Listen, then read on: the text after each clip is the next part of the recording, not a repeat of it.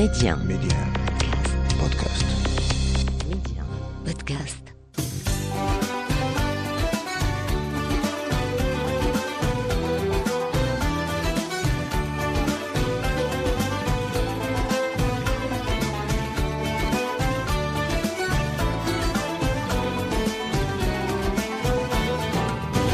أرحب بكم في عدد جديد من للا بلادي، أرض الخير والخصب والبركة.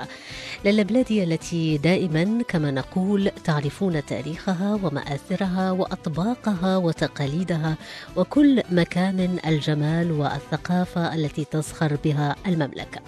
وفي للا بلادي أيضا تراث وموروث شعبي غني متعدد الألوان والأبعاد، كثيرا ما يخفي ذاكرة ثرية بالقصص والأمثال والحكايات والعبر، ويكشف أيضا عن خصائص المغرب المتنوعة التي شكلت على مر الزمن رصيدا تراثيا وثقافيا هائلا وأرضية خصبة للتعايش وكل معاني الإنسانية والتضامن والانسجام، وأيضا منبعا تنهل منه الأجيال المتعاقبة.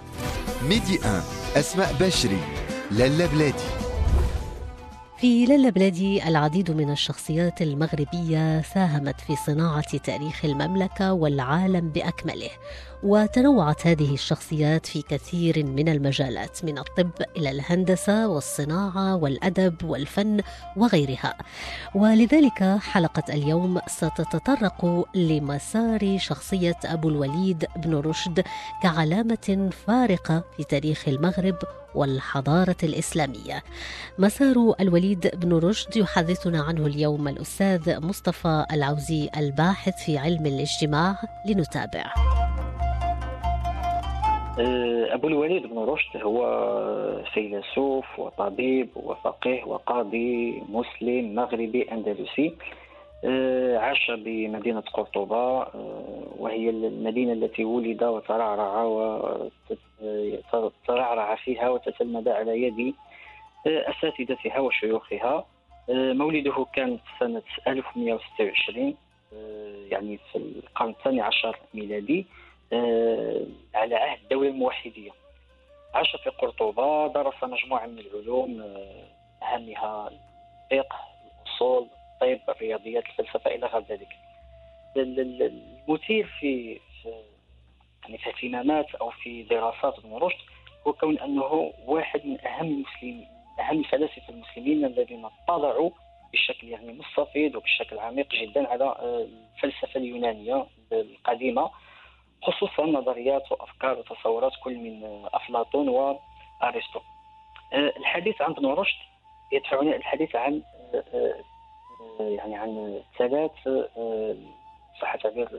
ثلاث نقاط أساسية أو ثلاث علامات مضيئة في فكر وفي منجز المعرفي لابن رشد. أولا سنتحدث عن ابن رشد كفيلسوف العقل، ثانيا سنتحدث عن ابن رشد كمنظر في الطب أو كمرجع في الطب، وثالثا ابن رشد كمدافع عن الفلسفة. بخصوص ابن رشد كفيلسوف العقل، ابن رشد هو فيلسوف العقل. معلوم على أن ابن رشد هو واحد من أهم الفلاسفة الذين عرفتهم البشرية، الذين أعطوا أهمية قصوى وأهمية كبيرة وبليغة للعقل ولدور العقل في المعرفة، ودور العقل في إرشاد الإنسان، ودور العقل في توجيه الإنسان، وفي مساعدته على فهم وإدراك كل ما يحيط به أو كل ما يعتمله داخله. معروف أن ابن رشد عامل بشكل كبير جدا سواء في كتابته أو في دروسه أو في مناظراته على محاربة مختلف أشكال الفكر الخرافي والفكر الأسطوري وكل مظاهر الجهل والبدع والأفكار الغير عقلانية والأفكار الغير منطقية. ومثلا ابن رشد كان فيلسوف العقل وفيلسوف المنطق في ذات الآن. ربما المسألة يمكن أن نلمسها في قولة شهيرة جدا لابن رشد، من الآثار المعروفة عن ابن رشد وقولته الشهيرة حينما قال: إن الله لا يمكن أن يعطينا عقولا ويعطينا شرائع تعارض هذه العقول. بمعنى أن الله عز وجل وهبنا العقل، والعقل كما قال ديكارت هو أعدل قسمة بين الناس، وكما قال جون لوك العقل هو صفحة بيضاء. هذا العقل كمل كقدرة تمكن الإنسان من الفهم والتصور والتخيل والنافي والإثبات والإدراك والفهم إلى غير ذلك والشك. هذا العقل يعني هو هبة من عند الله، يعني وهو هبة اختص الله بها الإنسان دون سائر الكائنات أو دون غيره من الكائنات الأخرى. وبالتالي هذا العقل هو بمثابة منار أو بمثابة يعني نور يهتدي به الإنسان في هذا الكون. يعني وبالتالي يعني كلما استشكل أمر على الإنسان حسب ابن رشد، كلما استشكل أمر على الإنسان أو كلما وجد الإنسان نفسه إزاء مشكلة أو إزاء إشكالية أو إزاء مفارقة يعني تقتضي منه اتخاذ حكم ما، فعليه أن ينصت إلى العقل، عليه أن يعود إلى العقل. العقل هو المرجع الأساس في الحكم على الأشياء، وهو المرجع الأساس في تقييم الأشياء، وهو المرجع الأساس في فهم وإدراك الأشياء. وبالتالي فكثير من يعني ونحن نتحدث عن فترة عاش فيها ابن رشد عرفت صراعا كبيرا جدا بين مجموعة من الفقهاء الذين يمكن وصفهم بكونهم يعني فقهاء تقليديين ويعني فقهاء يتشبثون بحرفية النص. يعني الصراع كان بين هذه الفئة، يعني فئة الفقهاء المتشبثين بحرفية النص والذين كان جلهم يعمل على تعطيل العقل، والفئة الأخرى أو الطرف الآخر اللي هو فلاسفة العقل أو يعني فلاسفة العقل والمنطق أو الحكماء ممن كانوا يدعون إلى ضرورة إعمال العقل في فهم وإدراك الأشياء. إذن هناك صراع بين تيارين، تيار الفلاسفة أو الحكماء الذين يدعون إلى إعمال العقل في فهم وإدراك الأشياء، وتيار الفقهاء التقليديين. أعتبر أن هناك فقهاء متنورين لكن هؤلاء فقهاء رجعيين تقليديين يتشبثون بحرفية النص، إلى درجة أنه مجموعة من الأحكام التي كان يتم اللجوء إلى العمل بها هي أحكام تتعارض ومقتضى العقل، تتعارض وما يفرضه أو ما يحث عليه العقل. ابن رشد كان رافضا لهذا الأمر جملة وتفصيلا، وكان يدعو إلى ضرورة الرجوع إلى العقل وإعمال العقل حتى قبل العودة إلى النصوص. وبالتالي يعني هنا تقابل بين العقل والنقل، والأولوية ينبغي أن تكون إلى العقل، الأسبقية للعقل، على اعتبار ماذا؟ أنه حتى هذه النصوص الشرعية التي نرى أنه يجب التقيد بها لذلك هي نصوص يعني في مجملها وردت بشكل مباشر أو شكل غير مباشر عن الله، لكن حتى العقل في حد ذاته هو هبة من عند الله. إذن الأولوية للعقل، ومن هنا مقولته الشهيرة إن الله لا يمكنه أن يعطينا عقولا ويعطينا شرائع تعارض هذه العقول. هذه النقطة بالذات يعني أهمية إعمال العقل نحن في أمس الحاجة إليها اليوم في الوقت الراهن. بس إشكالات تطرح لنا من قبيل إشكالية الإجهاض، إشكالية الإرث، تعرض لنا نوازل حكم الشرع فيها كذا وحكم العقل فيها كذا. إذن الأولوية ينبغي أن تعطى إلى العقل. إذن هناك مجموعة من الإشكالات تطرح ينبغي نعمل على حلها أو على فهمها أو على محاولة يعني تجاوزها بمنطق العقل وليس بمنطق حرفية النص. وهذا هو الأمر الذي أشار إليه ابن رشد وكان سببا في نقمة مجموعة من الفقهاء على ابن رشد، وهذا أمر سنعود إلى الحديث إليه في نهاية هذه الحلقة. إذن قلت أولا ابن رشد هو فيلسوف العقل. ثانيا يعني ونحن نتحدث عن ابن رشد باعتباره فيلسوف العقل، ابن رشد هو أول إن صح التعبير هو واحد من أهم الفلاسفة المسلمين الذين حاولوا يعني أن يبرزوا العلاقة التي تجمع بين الفلسفة وبين الشريعة أو بين الحكمة والشريعة، وحاول أيضا الدفاع عن الفلسفة والدفاع عن العلوم العقلية والمنطقية إلى غير ذلك. وهذا الأمر فسره أو تناوله بشكل مستفيض في كتابه الشهير المعروف فصل المقال فيما بين الشريعة والحكمة من اتصال.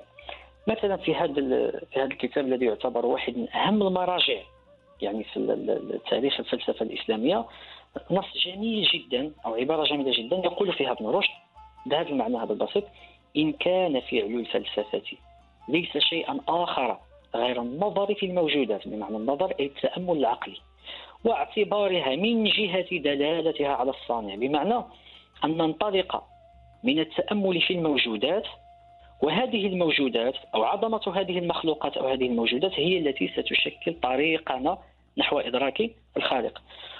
وسمى هذا يعني هذا الفعل أو هذا الممارسة اسمها بالقياس العقلي، أي استنباط المجهول من المعلوم.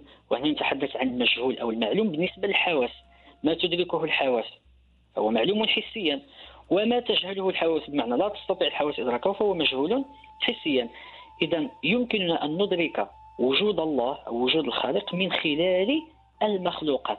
وهنا كيقول لك العبارة ديال الشهيرة في هذا النص: إن كان فعل الفلسفة ليس شيئا آخر غير النظر في الموجودات واعتبارها من جهة دلالتها على الصانع، على اعتبار أنه لا موجود بدون صانع أو لا مصنوع بدون صانع.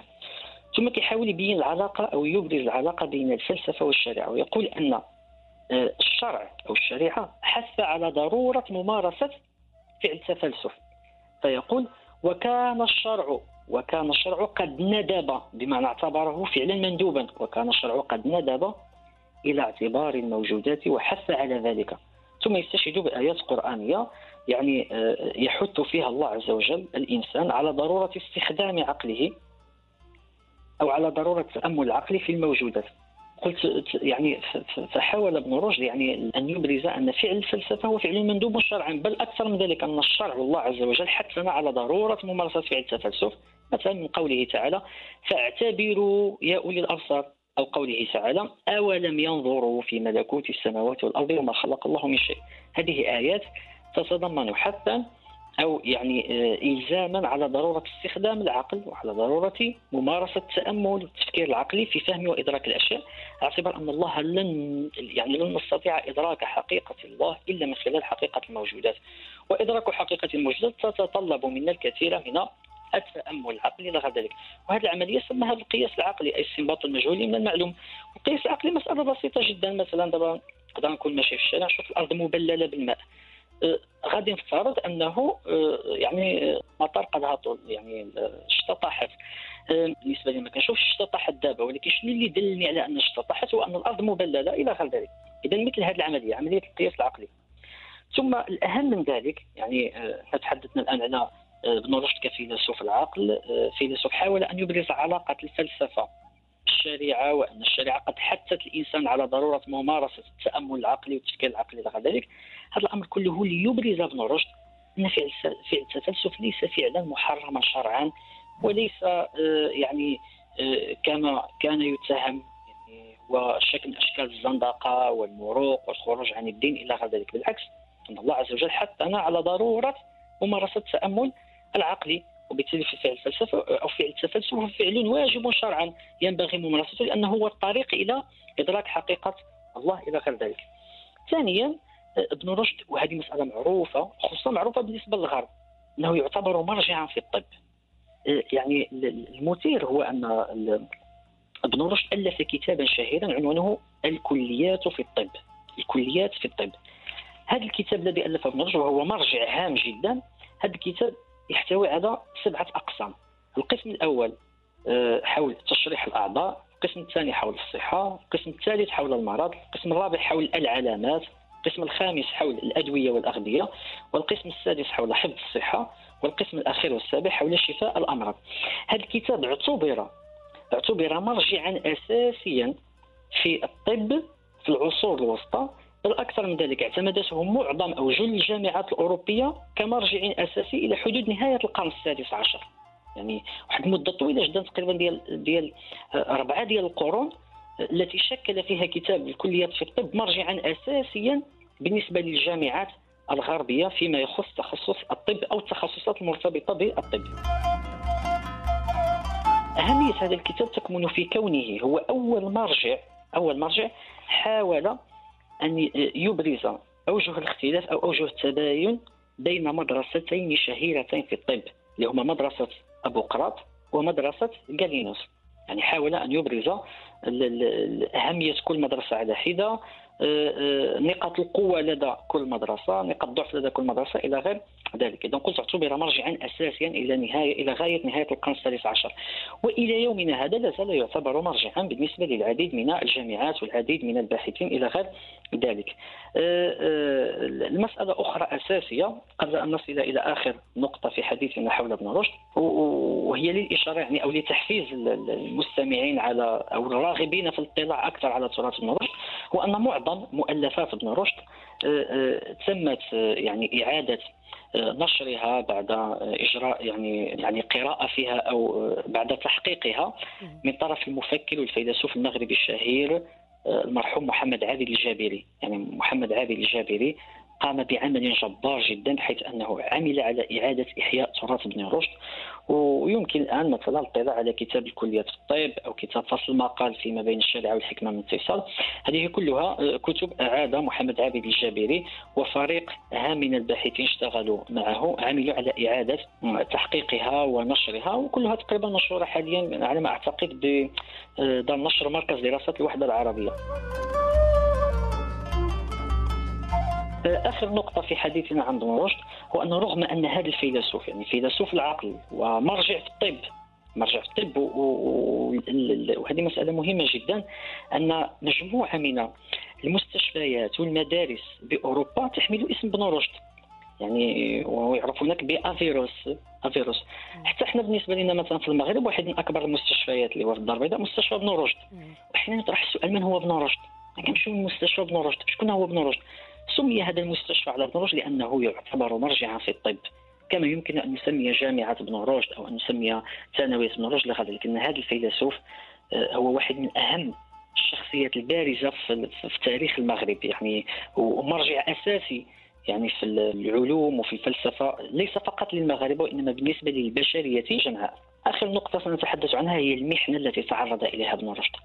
معلوم أن نهاية ابن رشد كانت نهاية مأساوية جدا، حيث أنه مجموعة من الفقهاء ومجموعة من الناقمين أو الحساد إلى غير ذلك عملوا على الوشاية بابن رشد ومحاولة الإيقاع بينه وبين الخليفة الموحد آنذاك يعقوب المنصور.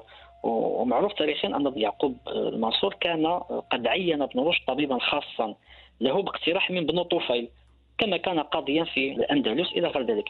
إذن تعرض ابن رشد لمحنة كبيرة، بحيث أنه تم في البداية نفيه من قرطوبا إلى إحدى الضواحي في الأندلس، ثم بعد ذلك اقتيد مكبلا ومقيدا إلى مراكش وسجن فيها، وتوفي على ما أعتقد يعني أيام قليلة بعد خروجه من السجن، وحدوث واحد المقابلة الشهيرة بينه وبين السلطان يعقوب المنصور، والتي يعني واجه فيها ابن رشد يعقوب المنصور بحدة وبصرامة وبالحجة إلى غير ذلك. وهذا الحادثة أو هذا الواقع يعني واقعة المواجهة الشرسة أو المناظرة الفكرية الشرسة بين ابن رشد ويعقوب المنصور التي انتصر فيها ابن رشد يذكرها الفيلسوف والمتصوف الشهير مولاي محي الدين بن عربي في إحدى كتاباته على ما أعتقد. إذا ابن رشد تعرض لمحنة كبيرة جدا، حيث أنه كانت نهايته نهاية مأساوية، يعني لدرجة أنه من عرفوا ابن رشد في الأندلس يعني لم يستطيعوا تمييز أو لم يستطيعوا إدراك ملامحه حينما رأوه في المناظرة الشهيرة مع يعقوب المنصور، حيث أصبح رجلا هارما متسخ الملابس في حالة يعني مأساوية أو في حالة يرثى لها. وهذه المحنة هذه ذكرها ابن رشد في كتابه الشهير المثقفون في الحضارة العربية، محنة بن حنبل ونكبة بن رشد. هذا هو الكتاب الذي تحدث فيه محمد عابد الجابري حول معاناة ابن رشد. توفي ابن رشد كما هو معلوم في سنة 1198 بمراكش، وخلف كتابات هامة جدا، ومعروف أن مجموعة من مؤلفات ابن رشد تم إحراقها في الأندلس، ولكن لحسن الحظ أن جل هذه الكتابات كانت قد ترجمت إلى اللاتينية، بمعنى هي أحرقت في نصها الأصلي بالعربية، لكن لحسن الحظ أنها كانت قد ترجمت إلى اللاتينية. اليوم يعني نحن حينما نود إعادة قراءة تراث ابن رشد غالبا ما نرجع إلى النصوص اللاتينية، لأن هي النصوص التي يعني مش بشكل كلي وإنما بشكل جزئي هي التي تم الاحتفاظ بها. إذا قلت أن ابن رشد هو مرجع أساسي ويعني علامة فارقة في تاريخ المغرب وتاريخ الأندلس وتاريخ الحضارة الإسلامية، فيلسوف العقل، منظر في مجال الطب، وكما قلت هو واحد من أهم الفلاسفة العقلانيين أو أهم من دافعوا عن العقل. وخلف لما نقول يعني خلق مدرسة، يعني تعرفوا بالمدرسة الرشدية، المدرسة الرشدية في الأندلس أو في المغرب، يعني هناك عدد كبير جدا من الفلاسفة الذين تأثروا سواء في الحضارتين العربية أو الغربية، تأثروا بكتابات ابن رشد واستلهموا أفكاره إلى غير ذلك، واعتبر بالنسبة إليهم أستاذا ومنظرا ومرجعا. إذا كانت فرنسا، إذا كان الفرنسيون يفتخرون بديكارت كفيلسوف العقل، فيحق لنا نحن في المغرب أو كمسلمين أن نفتخر بابن رشد كفيلسوف للعقل، كما يحق مثلا للألمان أن يفتخروا بكانت كفيلسوف الأخلاق، ومثلا بالنسبة للإنجليز أن يفتخروا بجون لوك كفيلسوف التجربة إلى غير ذلك. كان هذا إذن أبو الوليد بن رشد، واحد من أهم الفلاسفة. وكما جاء في حديث الأستاذ مصطفى العوزي الباحث في علم الاجتماع، إذا كان الفرنسيون يفتخرون بديكارت والألمان يفتخرون بكانت، يحق للمغاربة أيضا أن يفتخروا بأبو الوليد بن رشد كعلامة فارقة في الحضارة الإسلامية وفي تاريخ المغرب، التاريخ المغربي الكبير الذي ليس له حدود. ولذلك دائما مغامرة كبيرة وممتعة الغوص في أعماقه، والأعمق من ذلك ما يخفيه من أسرار وكنوز تشكل أصالة الهوية المغربية والتراث المغربي الذي لا ينضب لكثرة ما جمع على أرضه من حضارات وثقافات. وهو إن غنى ثربت الطبيعة، وإن حكى بطل الكلام.